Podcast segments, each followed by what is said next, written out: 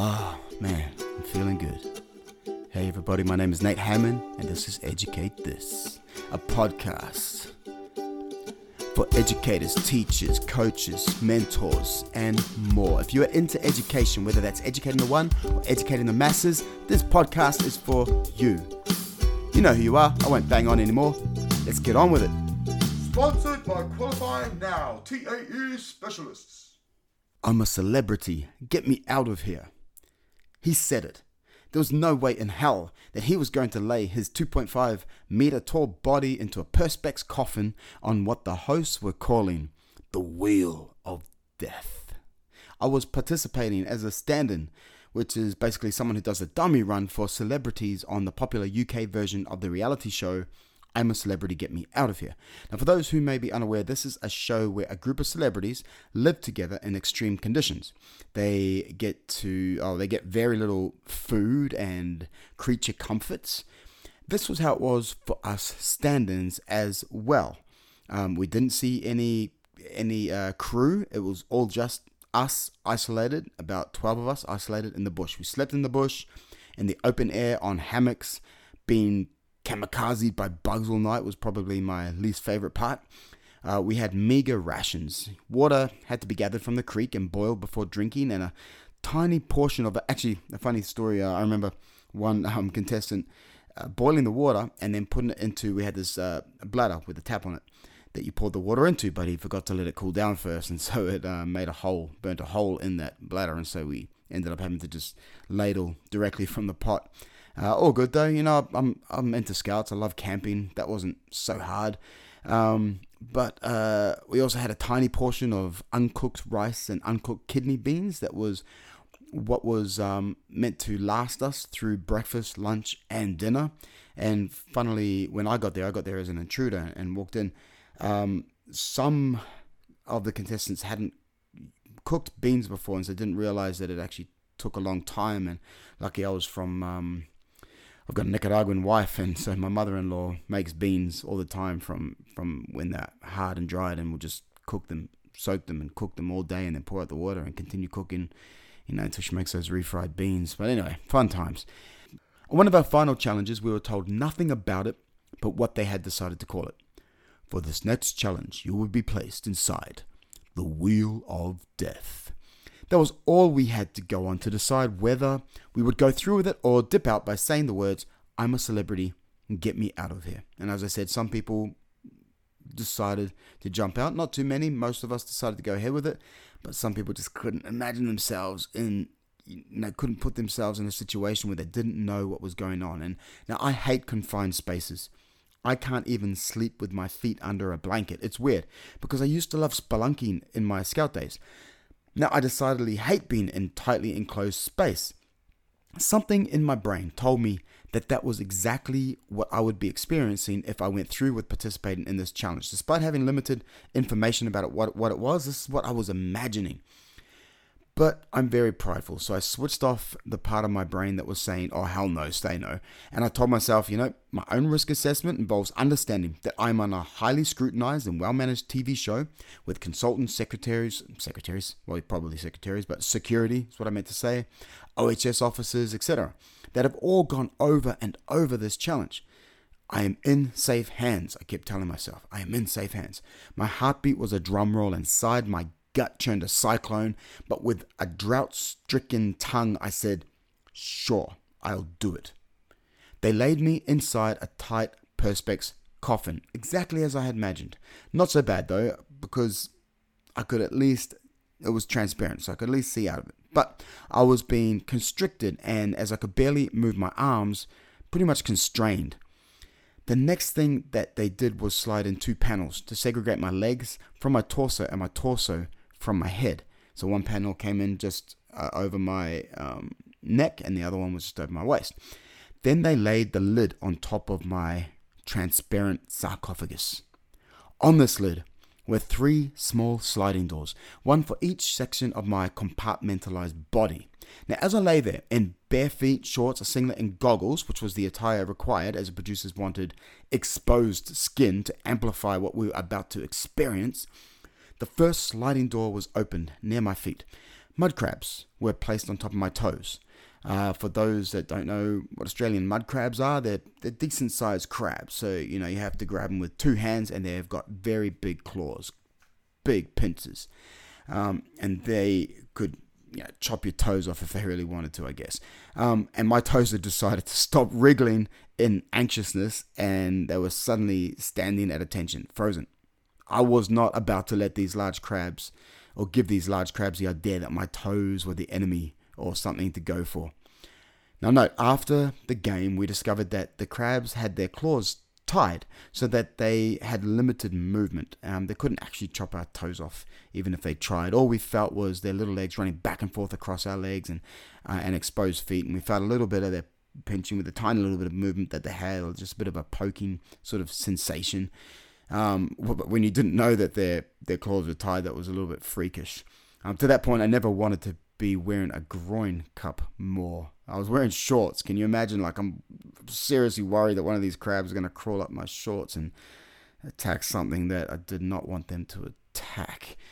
Then the second door opened, and dirt, molasses, and mealworms were poured all over my torso. Mealworms are the larval form of the mealworm beetle. They look like a short garden worm but with harder bodies and tiny little legs that feel pinchy when they crawl over your exposed skin.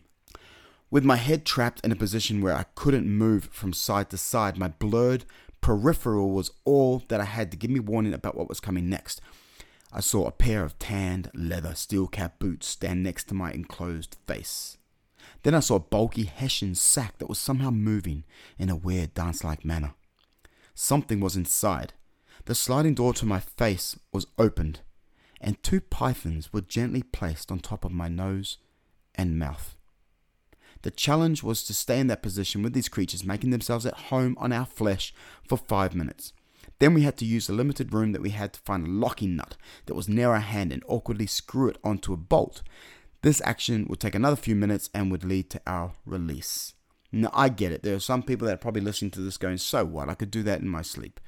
Uh, well, for me and for many of us, this was a totally new experience and a fairly scary experience. I had never had snakes or pythons crawling all over my face before. I had never been pretty much tied up and constrained in a perspex coffin before. Um, but I did it. I got through it. I faced my fears, and not only that, but I ended up winning the challenge. The fastest five got to enjoy a banquet of Asgardian proportions rather than the meager allocation of rice and beans. Now, I like to think that even if I hadn't been the quickest to escape after the five minutes was up, I could still consider the fact that I completed the challenge to be a win. What is it that you fear? Do you have fears for the future? Are you concerned about job prospects? Do you fear progression? Do you feel um, or fear inability to progress? Are you scared that if you return to further education, you will feel overwhelmed and possibly fail, wasting your time, money, and efforts? Are you scared of speaking in front of a class? Do you fumble with new lesson material? Fear is normal. There is no bravery if fear is absent. Bravery is not not being scared. It is about feeling fear and going for it anyway. Fear can also save your life. Fear is often a good instinct that can stop us from doing something so dangerous that our lives are in imminent threat of being lost. So when you hear those those uh, rah rah motivational chants about not having any fear or that fear is for the weak or those sorts of just rubbish it. Screw it up. Chuck it in the bin. It is not true. Fear is okay to have. It is something that you can utilize what you don't want to do, though, is allow fear to use you. Where it is harmful is when it infiltrates the mind and stops you from doing things that aren't life threatening but could provide great payoff. If you fear public speaking, for example, which is very common, you may miss out on networking opportunities. You may miss out on job advancements or even just giving a toast at your best mate's wedding. Maybe you dream of traveling the planet, but you fear flying that is stifling your opportunity to explore the world. If you're living with a fear that is so debilitating that you cannot function, let alone progress through life, please consider seeing a therapist. Other ways to face and conquer your fears include these two valuable tips. One, evaluate risks. Education and knowing a bit more about what is involved with a risk as you see it can help to diminish the fear. It is about creating intellectual trust. For me, while I was going into unknown territory, I relied upon my knowledge that this TV show had professional risk assessment officers, they had maintenance, they had experienced first aid officers, they had animal handlers, and more who had done a lot of prep work to make sure that this was a safe exercise. Thinking back to that fear of flying example, that is damning many people's world travel plans. If that was you, you could dig into the statistics around flying you would realize that flying is an extremely low risk method of travel. For example, there's an app that has been created called Am I Going Down? that sounds pretty morbid, I admit, but it is created for those that do have a fear of flying. It calculates the likelihood of a flight going down and crashing. It takes history, the airline itself, departure, arrival, airports, and it calculates your risk of flying. An example of what you might find is this. If you were to take a flight from London to New York on a Virgin Atlantic Airbus 330, you would have a 1 in 5.3 million chance of being involved in an airplane accident. So, in other words, you could take that same flight every day for nearly 15,000 years before an accident happened while you were on board. Don't confuse being scared with being at risk, while at the same time, don't fear taking a risk. Second tip create an action plan what do you do before reaching a destination? You take a step towards that destination. What do you do before conquering or at least getting a handle on your fear? You need to take a step towards that fear. You will never, ever conquer a fear by taking a step away from it. I've talked in other blog posts about working at a large and popular water park in Queensland. I lost track of how many times a person, children, and adults would get to the top of a ride and start to freak out. With the right coaxing, I could usually get them to get on the slide and go for a ride. Get on the slide and go for a ride. That's a song. What is it? Someone tell me. What is also hard to count is the amount of times that same scared person would then be back for more. They would face their fears and they would find enjoyment in the thrill. Facing their fears helped them to have a more enjoyable ride than if they had never taken that first step through the park gates, then taken the next step into the ride's queue, then taking the next step sitting into the ride. Action plans are about moving forward. Now, the fear won't always diminish as you get closer to what is feared. In fact, often it can get even more intense the closer you get. But if you wait for the anxiety and worry to simmer down, you will never, ever confront the dread. An action plan followed will help you to stay the course. There is one way to diminish some fears, and verywellmind.com talks about creating an action plan by creating what's called a fear hierarchy. It is basically saying that you start with small steps that knock off one portion of the fear at a time. They give the example of public speaking and using what is called exposure therapy, where you expose yourself to a little bit of the fear um, bit by bit. They share a list of steps that can help you to beat the public speaking demon. So, using public speaking as an example, I'll give you their seven steps so that you can get an idea and maybe emulate it for other fears that you have. One, stand in front of a mirror and give a two minute talk. Anyone can do that. Two, record yourself giving a talk and then watch it back. Three, practice the talk in front of a partner. Four, practice the talk in front of a partner and a family member. Five, practice it in front of a partner, family member, and one friend. Six, add another friend. And then seven, give the talk in a meeting at work.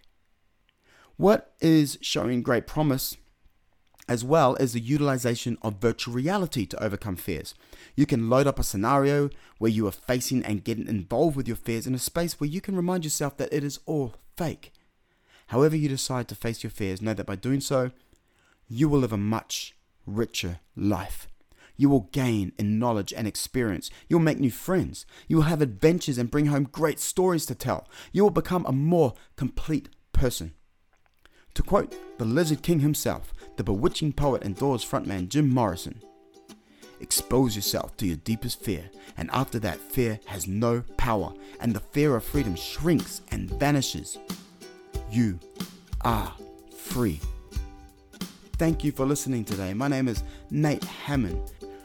Qualify Now have the experienced trainers who have seen it all and can confidently guide you down the path necessary to help you to achieve a qualification that can boost your job prospects, advance promotion opportunities, add value to your organization, and more. So contact them now to achieve your TAE 40116 certificate for and training and assessment. Music has been provided by Dragon Chromatic